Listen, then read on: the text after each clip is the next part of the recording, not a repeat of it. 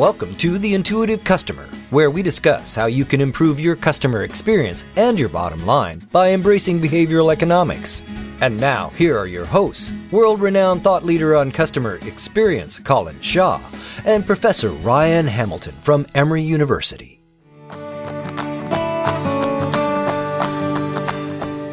Have you put it on an end display? Yes. Yeah. yeah. You know, Yep. have you advertised it?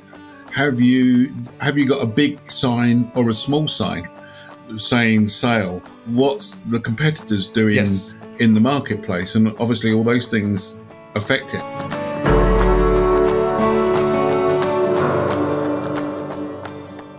Even if they're directionally correct, so you know, on average, Publix is more expensive than Walmart.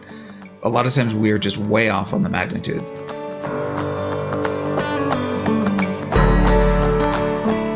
Could just offer you half off, but instead, we're we're saying no, no, no. We're holding line on price, but instead, you're going to get a second one for free, and that then encourages you to get more of the item.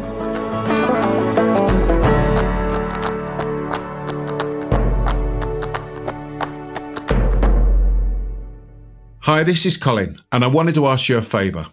It would really help Ryan and I if you could spend a moment and complete a review of the podcast. Positive reviews help us get out to more people, and we love hearing from our listeners and seeing what people have written. So please just take a moment and complete a review. Thanks very much for your help. Ryan, I've got something to admit to you, Oh, good. okay? Uh, hold on. Let, let me let me get up my Colin Blackmail journal. Okay, go ahead. What were you? this is a safe space, Colin. What are you going to admit? I think there's a subject that you know more about than I do.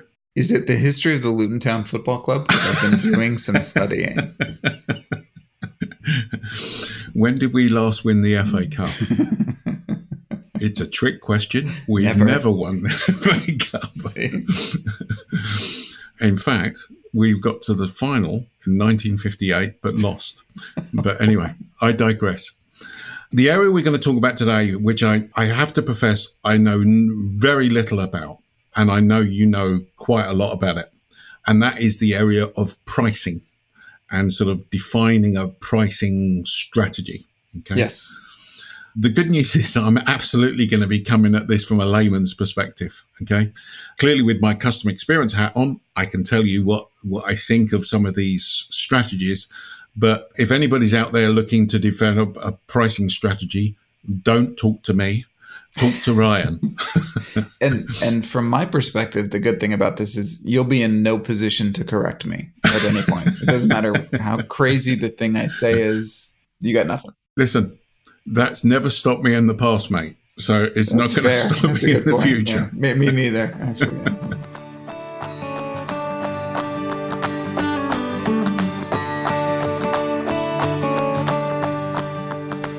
So, I guess my question is how do you go about developing a pricing strategy? And obviously, we, we talked about this prior to doing the show. There are various different topics or different pricing strategies. I don't even know if you call them strategies, you know, but buy one, get one free, high low pricing, everyday low prices, coupons, subscription versus buying. I think that will be a whole different topic, actually. I think we can talk about that. So if somebody come to you and said, okay, help me develop a pricing strategy, Ryan, how do you go about it and where do all these things apply? Yeah, I mean, well, the first thing I do is I'd say, well, let, let me give you Colin Shaw's email because you want to talk to him. um, if we think about pricing really broadly, and part of what draws me to pricing as a research topic is uh, that there are multiple approaches that you can take to trying to understand pricing. So you can take a fully rational, fully quantitative approach. Pricing produces a lot of great data that people can look at. Uh, and there's a lot of fantastic things you can do with that data. So I'm sure you, you've heard of the, the concept of price elasticity, Yeah. which is this idea that people are sometimes more sensitive to price changes and sometimes less sensitive to price changes. Yep. And so you can take pricing data and purchase data and fairly easily compute elasticities around it. And then now that's a very powerful numerical tool that you can use to guide you in making further price changes. There's this quantitative approach that you can take to pricing. There's also a huge body of work on the psychological impacts of pricing. It's generally known as the behavioral pricing research literature. And that's the area that I work in um, more. That's also fascinating. So, and it's not that one of these is right and one of these approaches is wrong. Um, right. They, in fact, don't conflict that much. This is one of those areas where a lot of the quantitative people look at behavioral pricing findings and start to incorporate those findings into their models. And a lot of the behavioral pricing folks will look at the findings of the models and try to develop theories around that. So it's this it's this really fun collaborative interplay on something that you would think should be so simple. Like prices have been around forever. Um, sure. We know how they work. We all engage with them all the time, and yet it's just it is. It's a really complex, fascinating area. So I'm happy we're going to get to talk about it today. So when they're looking at things like that, then obviously, just from an extremely basic perspective, you can turn around and go, we sold X amount at this price, and yep. then we reduced the price by 10%, and we sold Y amount. Yep. And therefore, that's due to that price in- decrease or whatever else. Yeah, yeah. And so, I mean, without without getting into the too much of the math of elasticities, essentially, if you if you look at price reduced by uh, when we reduced price by 5%, it only increased sales by half of a percent, then you might say, well, that's fairly inelastic demand around price, right? We're changing the price and very little is happening on the sales side. If you decrease the price by 5% and sales increase by 10% or 20%, then you might say, okay, well, that, that's fairly elastic demand. People are very responsive to pricing changes. You know, you find that out by changing the price and seeing what that does to your demand a couple of cautions that I always give my students around elasticity because it's reducible to a number, like you can c- compute the elasticity. That has tremendous rhetorical power. People people tend to treat numbers as if they're the truth with a capital T and somehow more persuasive or, or more unimpeachable than other types of analysis or, or ways of thinking about it. Elasticities are, are a very powerful tool. They're great but they're also limited by the data that you have. So, um, one thing that my MBA students do sometimes is they'll compute price elasticities for one product and then assume that that number applies to a different target segment, to a different product that's being introduced. And I have to caution them and say, you know, that it's great data to have, but you have to be really careful with how you transport that number across different situations. If you've got a new competitor that comes into the field, that can completely blow up all of the price elasticity data that you have to that point that was computed without that competitor. Yeah, because my mind is immediately going to, as you said at the beginning, it's far more complicated than that. Yes. because really, my repeatedly saying the word elasticity over and over again didn't simplify it for you? It didn't make it easier?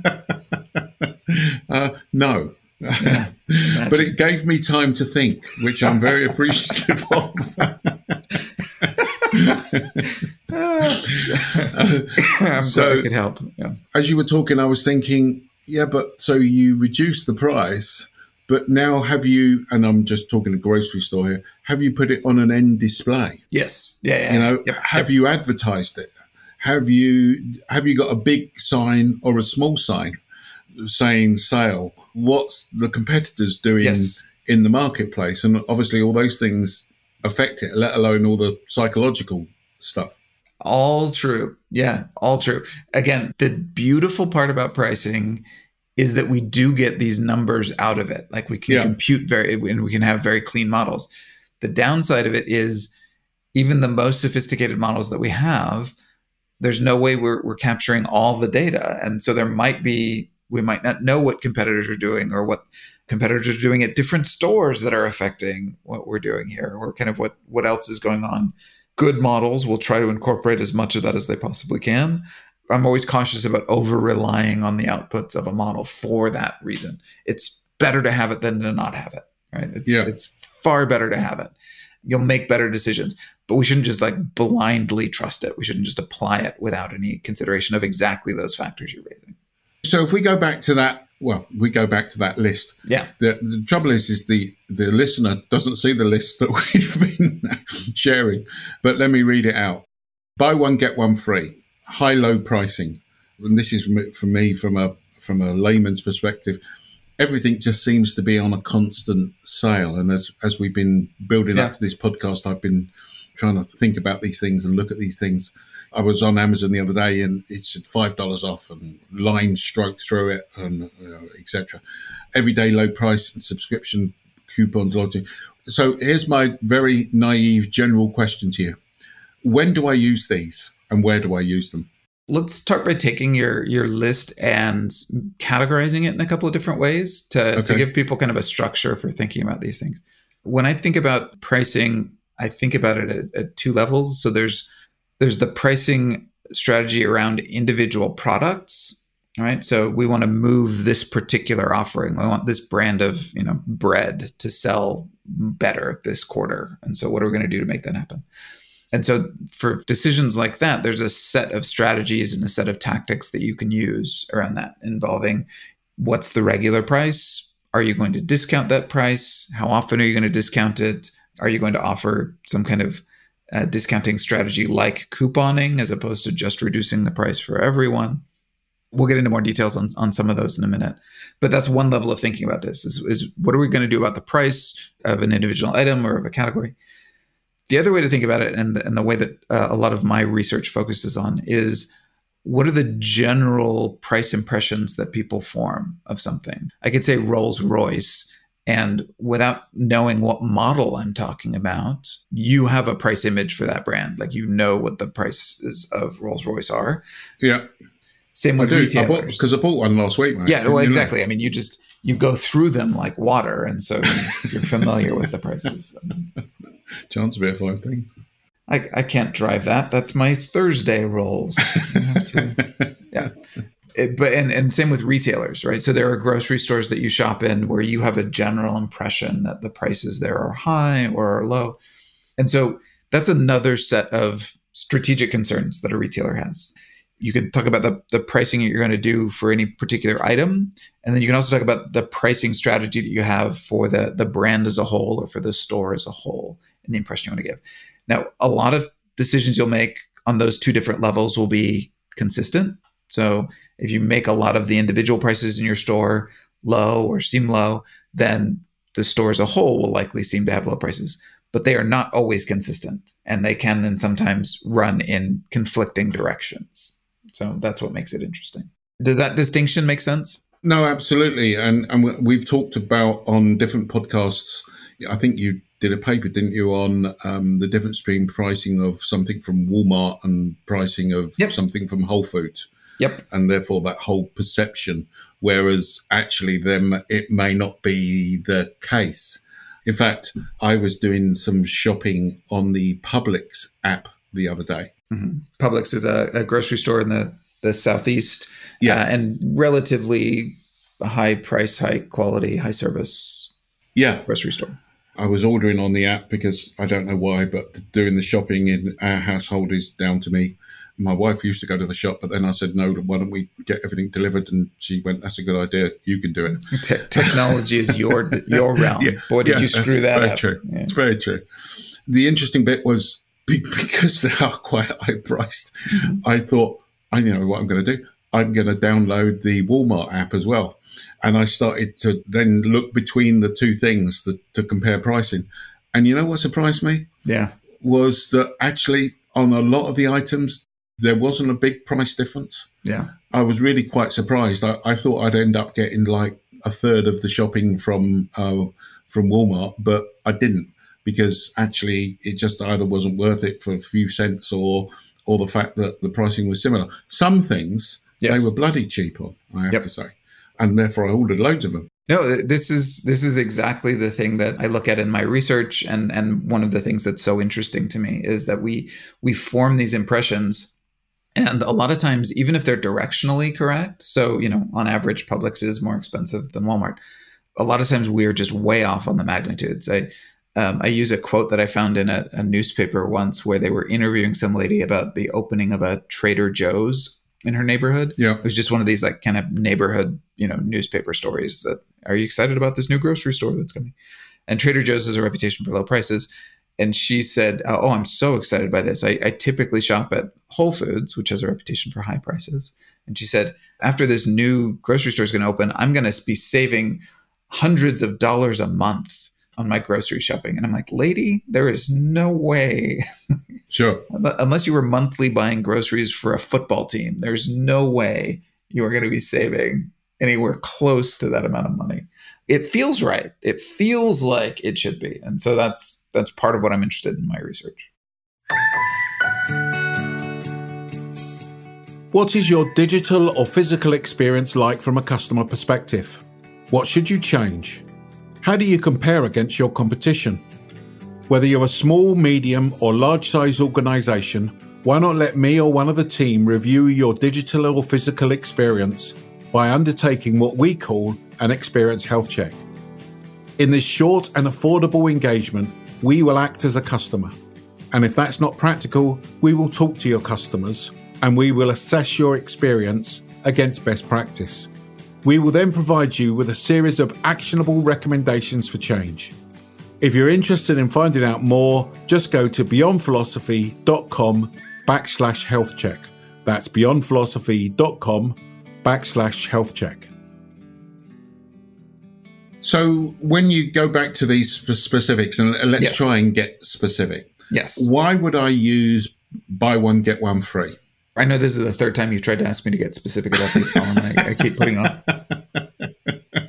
Part of this distinction between the like the kind of the high level impressions and the and the more specific strategies, it allows us to subdivide your list. So if you're interested in kind of a store level or brand level strategy approach, then some of the things that you mentioned, high low pricing, everyday low pricing, constant sales and stuff, those are designed to manage this kind of store level or brand level impressions. Right. Buy one, get one free, couponing. These are, are much more at kind of that granular level, at the, yes. the level of the individual. Yes. So now that I've put you off six times, let's yes. actually answer your question. What the listener is witnessing now is the difference between academia and business, practical business.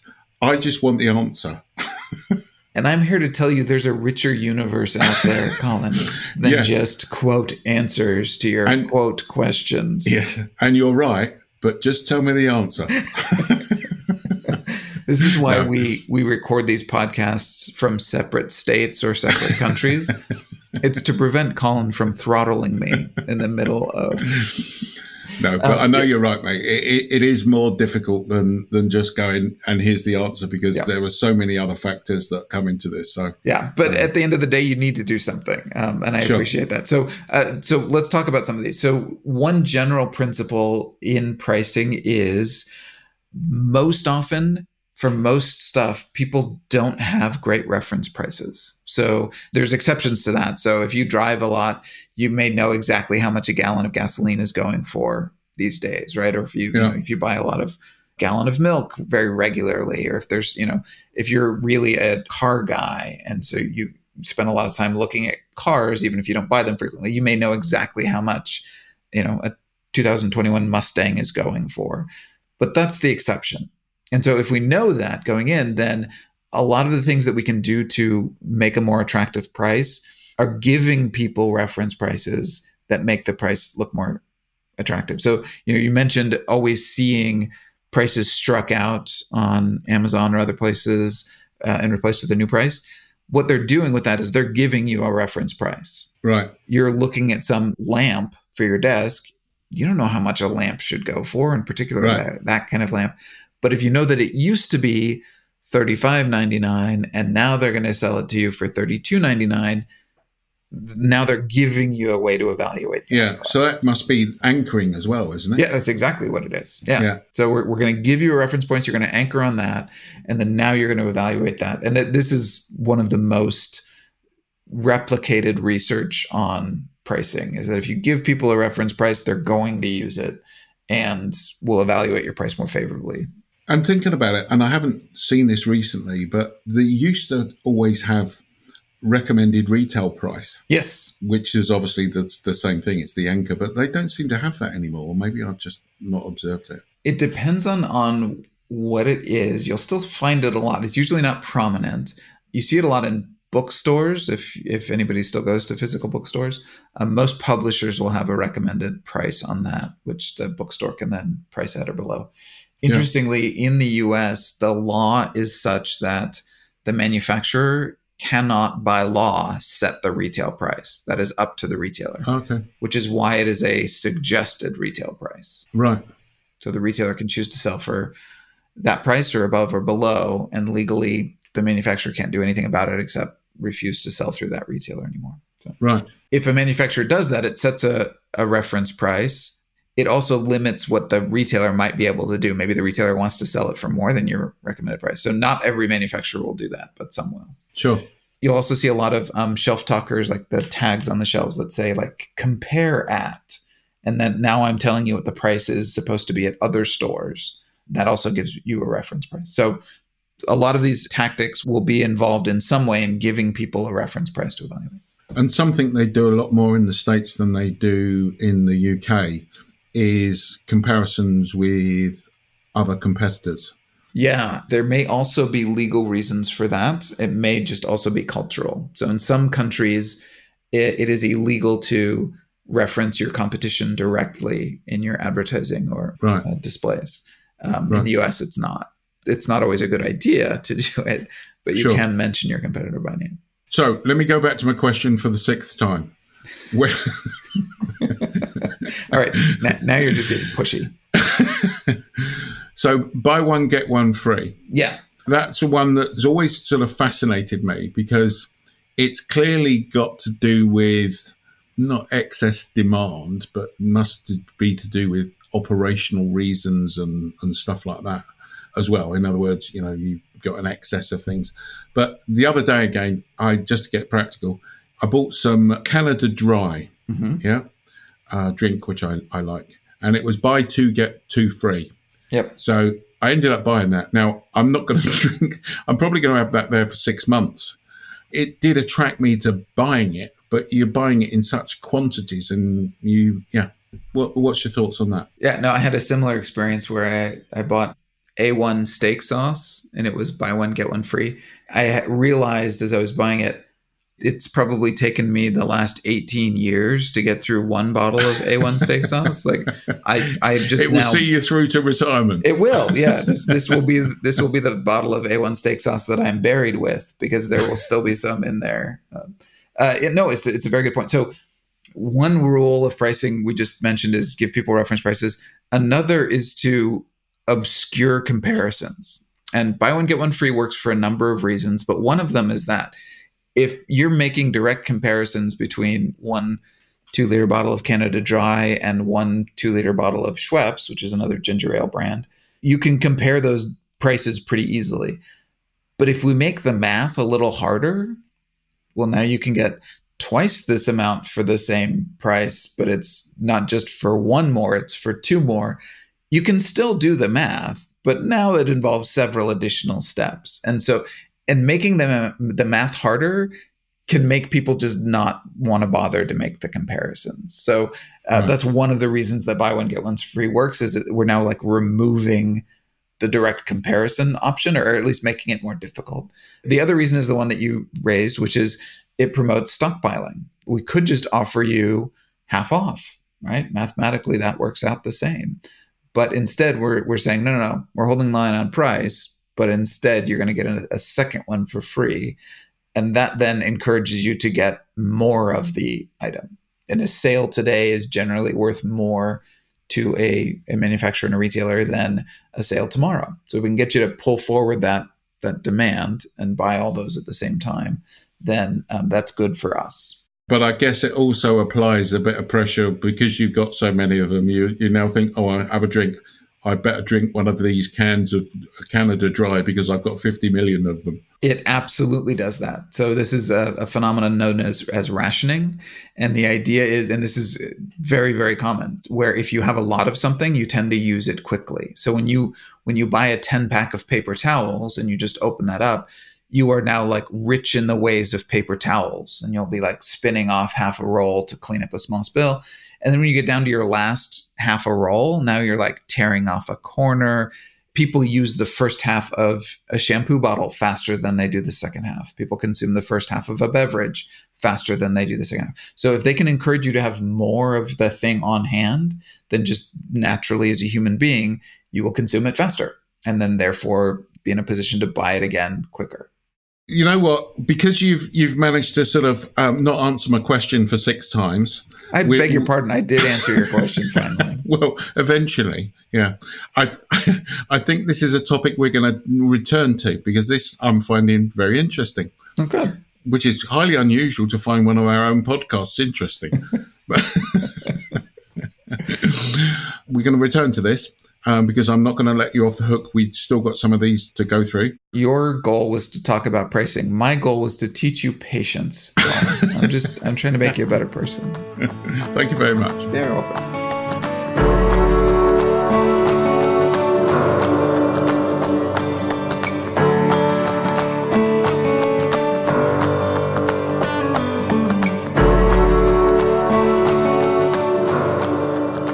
So, the usual question at the end of this, maybe you could just answer it once this time, you know. First time I ask you. so, so, what's the practical advice? What does this mean people should go away and do? I'll give two bits of practical advice. One is to recognize that there are these multiple pricing goals that people can have. So, is your pricing goal to move this one particular item or service? Is that what you're trying to do? You're trying to sell this one thing? Well, there's a set of pricing strategies that work for that. Or is your goal to create a price impression for the brand overall or for the, the retailer, the store overall? Know what you're trying to do as you're setting price. You can set prices at the individual level in a way that works really well, but that then blows up your price image strategy at the higher level and vice versa. So know what your goals are, know what's important to you, and and know what you're managing. That's one bit of advice. The second one, that the like the big single piece of advice I can give you for managing individual prices is know those reference points. Know what it is your customers are comparing your price to. Oftentimes we assume it is our competitor's price. Sometimes it is, but sometimes they're comparing our price to a price in a completely different category because that was their last experience. Sometimes they're comparing it to what they purchased it for last time. You know, I, I, have a friend who who insists that's a lot of the reason for sticker shock. If the last time you bought a refrigerator was 10 years ago and you remember what you paid for at that time, you're going to be shocked when you go back to buy refrigerators now because now they're all computers. What is it that they're your customers are going to compare your price to? Can you influence those reference points? Can you give them other reference points to use, compare ats or markdowns, that kind of thing? But know what those reference points are and influence them. That's the, the second big piece of advice I can give. Good, thank you. The only piece of advice I, I would give people is what I've taken out of this podcast is that it is complicated and it's not as simple as everybody thinks it is. And you really have to, to, sort of pay some attention to it. And the exciting bit for me is, from a learning perspective, just for me on pricing, is just trying to understand all the different variables that go into that. And it's no surprise that they have some organizations have whole parts of their company to do with pricing and work all this stuff out. It's a really involved area. Thank you very much for listening. We hope that's been of use. If you've got any suggestions, any feedback, any comments on what we should be doing for the future, then please reach out to us at contact at beyondphilosophy.com. That's contact at beyondphilosophy.com. Thanks very much for listening. Cheers. Just as a reminder, please could you complete a review of the show, and that would really help us. Thanks very much.